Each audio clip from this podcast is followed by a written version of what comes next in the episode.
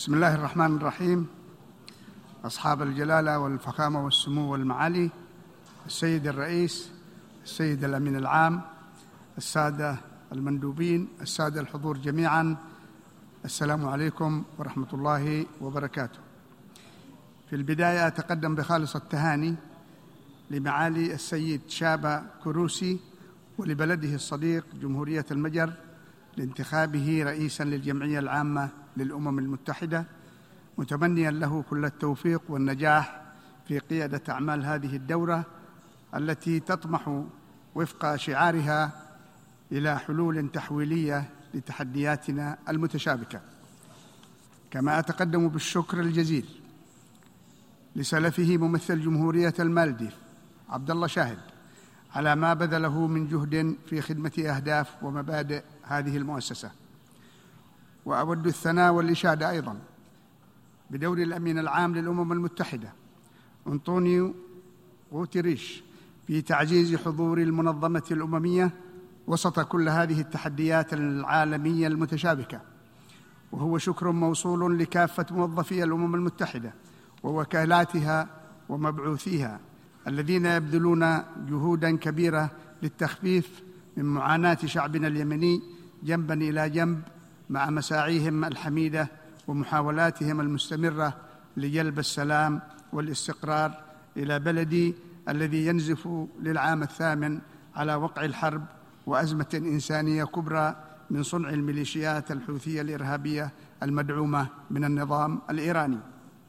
كما أغتنم هذه المناسبة لأتقدم بخالص التهاني إلى أبناء شعبنا اليمني العظيم الذين يحتفلون بالتزامن مع انعقاد هذا الاجتماع بأعيادهم الوطنية 26 سبتمبر و14 أكتوبر والثلاثين من نوفمبر التي مثلت محطات فاصلة في من التطور الاجتماعي والثقافي وإعلان النظام الجمهوري في في عام 1962 الذين الذي يسعى الإماميون الجدد إلى الانقلاب عليه بعد ستة عقود من قيامه وتأسيسه على مبادئ الحرية والعدالة وإزالة الفوارق والتمييز العنصري ومشاركة المرأة وضمان الحقوق والحريات.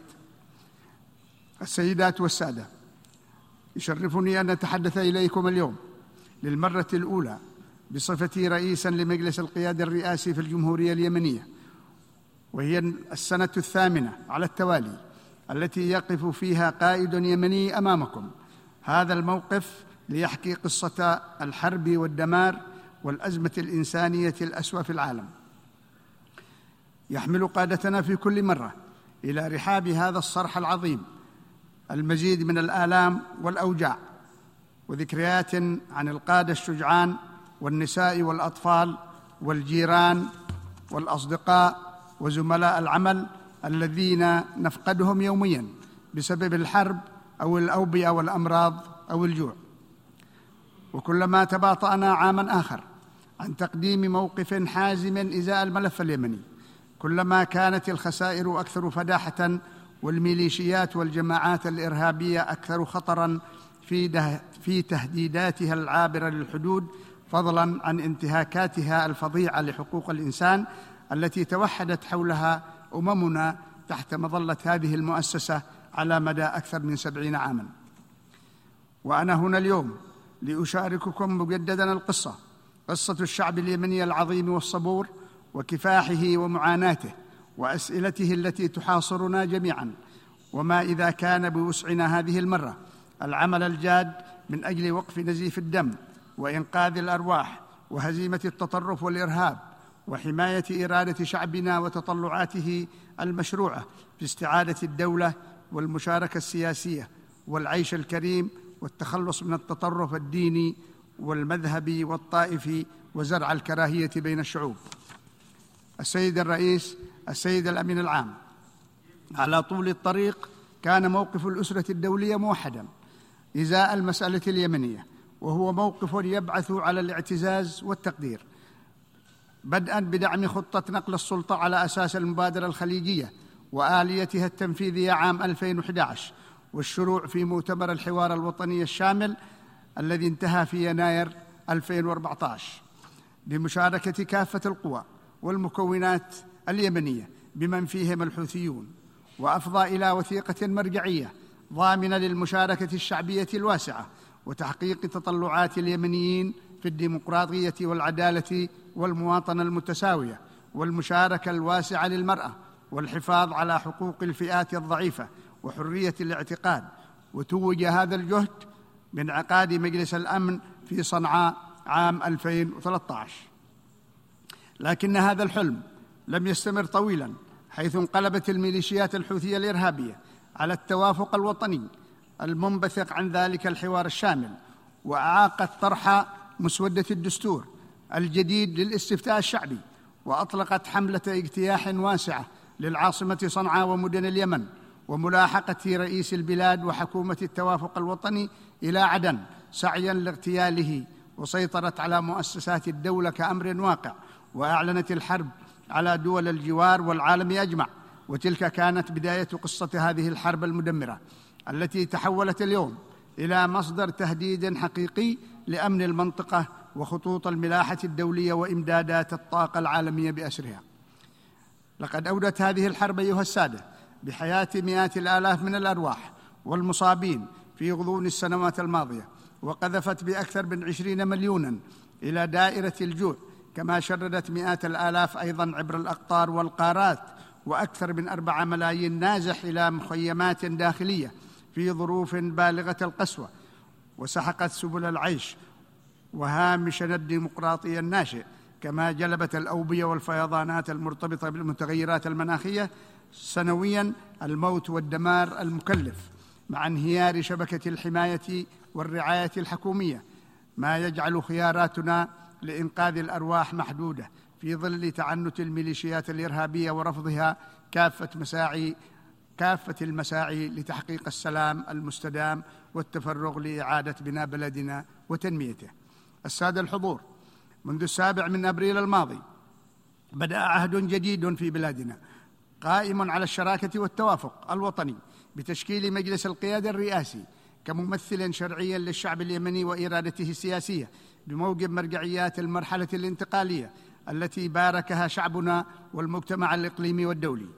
ومنذ اليوم الأول جعل مجلس القيادة الرئاسي خيار السلام وإنهاء المعاناة الإنسانية كاسمى أهدافه على طريق استعادة الدولة وإنهاء الانقلاب وإعادة العمل بمنظومة الحقوق والحريات والمواطنة المتساوية وضمان تمكين المرأة والشباب من صنع مستقبلهم وبناء السلام المنشود وعلى مدى الستة الأشهر الماضية عمل المجلس القياد عمل مجلس القيادة الرئاسي بشكل وثيق مع حكومة الكفاءات السياسية والأشقاء في التحالف الداعم للشرعية بقيادة المملكة العربية السعودية ودولة الإمارات العربية المتحدة والشركاء الإقليميين والدوليين على برنامج إصلاحات عاجلة لتفعيل المؤسسات وتحسين الخدمات وكبح انهيار العملة الوطنية والسيطرة على الآثار الجانبية للتضخم الحاد والأزمة الغذائية العالمية.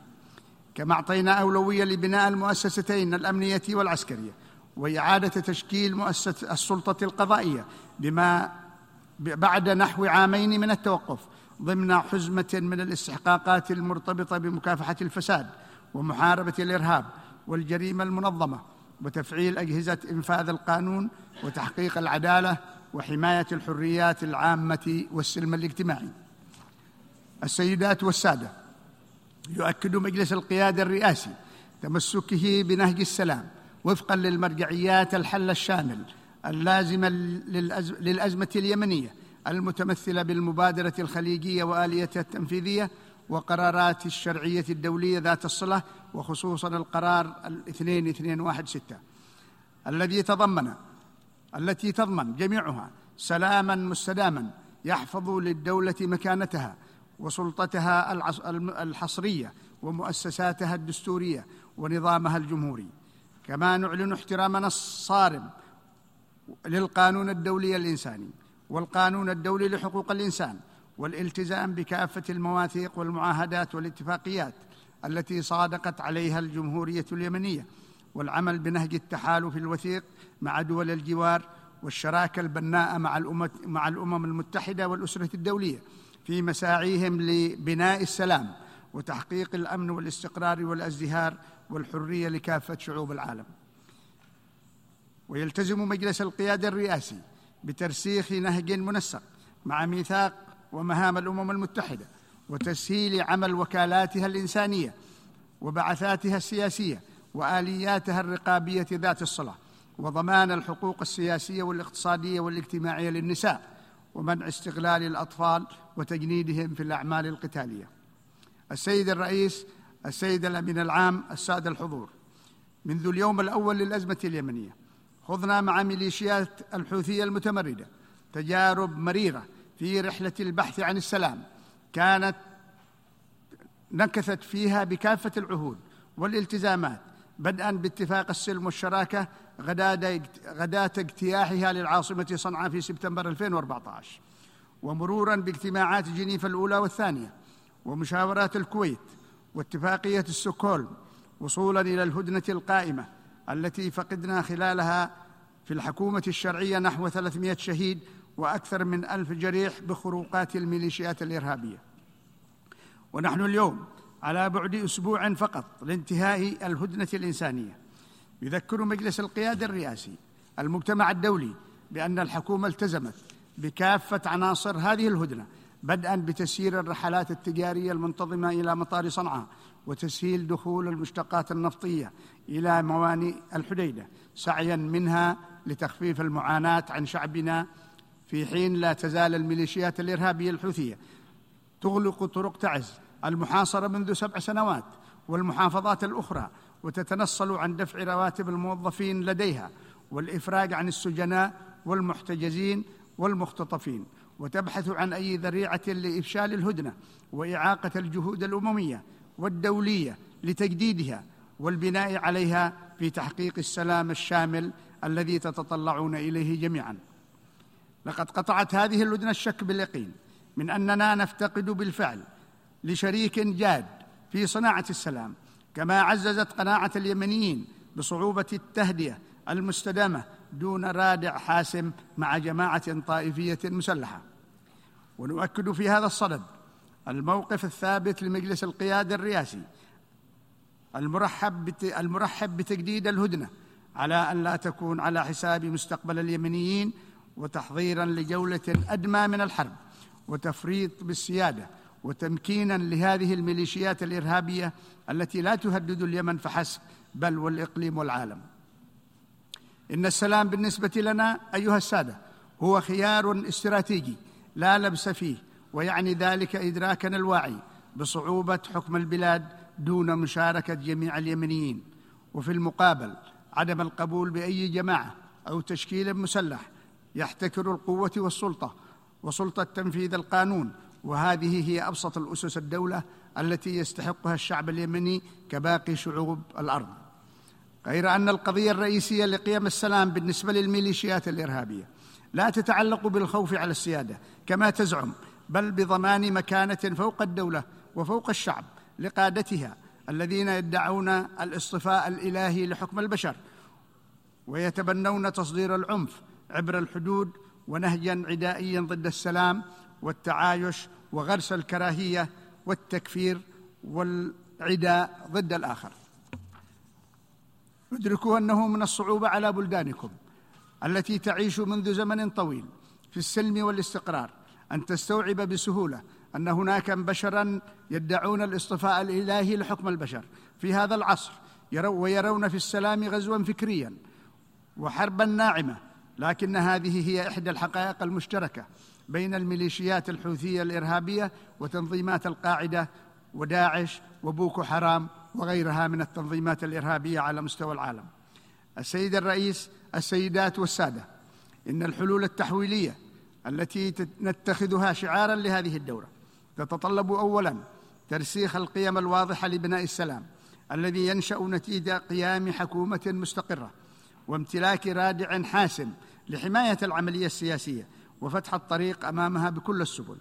أما إذا استمرينا عالقين بين مخاوف من أن استخدام القوة سيقطع الطريق أمام محاولات التهاديه الهشة وأن التصنيف الإرهابي لتلك الجماعه لتلك الجماعة سيقود إلى كارثة إنسانية فعلينا إذن البحث عن خيارات بديلة مساوية لقوة ذلك الردع. وليس هناك أفضل من أن يدعم المجتمع الدولي الحكومة الشرعية لتتمكن من الانتصار لقيم الحرية والسلام والتعايش. إن الدبلوماسية بمفهومها الأكاديمي تقوم على تقريب وجهات النظر المختلفة وهي لا يمكن أن تمارس بحسب هذا التعريف إلا في إطار نظام معترف بشرعيته وعدم الاتصال بالكيانات التي تنكر قواعد النظام الدولي وإلا كان ذلك نكثا بمبادئ وميثاق هذه المؤسسة. السيد الرئيس السيدات والسادة بينما ينشغل العالم عن معاناة اليمنيين وأصواتهم المطالبة بالحرية والعيش الكريم ببؤر أخرى من التوتر حول العالم.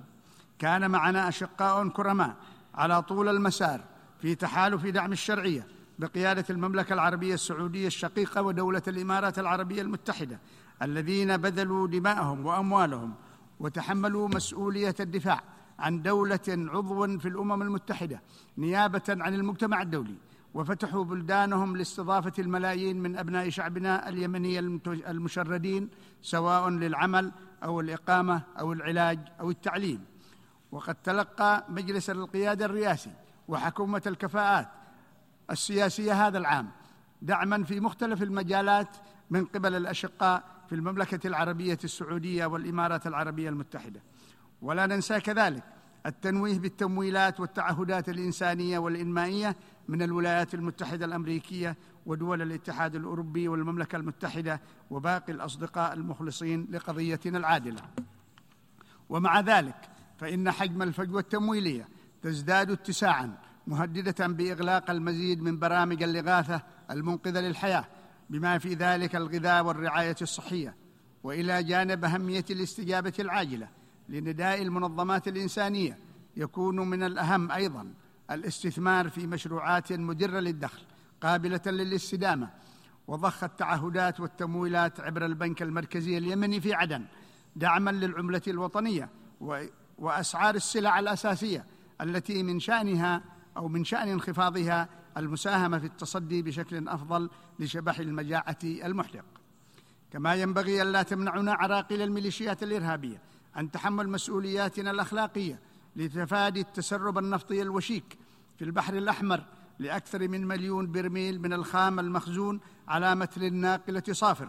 منذ خمس سنوات ما يهدد بكارثة بيئية مدمرة تفوق أربع أضعاف التسرب الذي سببته اكسون فالدز في شمال المحيط في شاطئ المحيط الهادي عام 1989 وبهذه المناسبة نتقدم بالشكر لكل الدول ورجال الأعمال اليمنيين الذين ساهموا بدعم خطة إنقاذ الناقلة صافر التي حولتها الميليشيات الحوثية الإرهابية إلى ورقة سياسية واقتصادية للابتزاز والتكسب والارتزاق.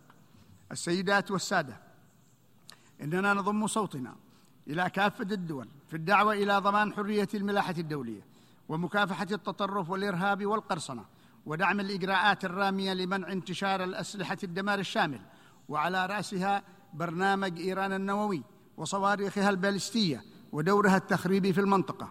كما ندعو المجتمع الدولي إلى إدانة التدخلات الإيرانية السافرة بحق بلادنا وأمنه واستقراره وتحويل وتحويله إلى منصة تهديد عبر الحدود وإخضاعها إلى الجزاءات المفروضة بموجب قرارات الشرعية الدولية ذات الصلة بالملف اليمني.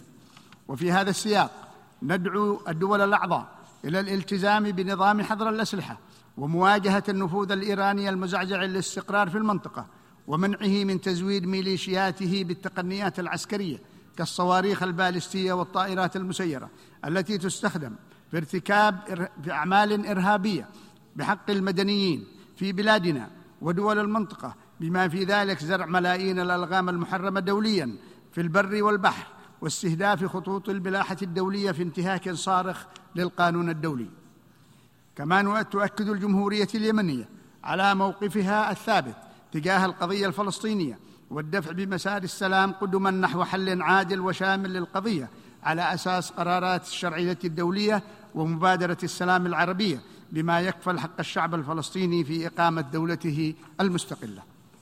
السيد الرئيس السيدات والسادة يبدأ الإعلان العالمي لحقوق الإنسان بالتأكيد أن الاعتراف بالكرامة المتأصلة في جميع أعضاء الأسرة البشرية وحقوقهم المتساوية هو أساس الحرية والعدل والسلام في العالم. ولهذا فإن علينا وضع هذه الحقوق على الدوام في أولويات مهام الجمعية العامة للأمم المتحدة وعلى أمل الانتصار لعشرات الآلاف من مواطنينا المهجرين والمحتجزين والمخطوفين والمخفيين والمعتقلين بمن فيهم صحفيون ونشطاء وفنانون وعمال إغاثة ورهائن من مختلف الأعمار.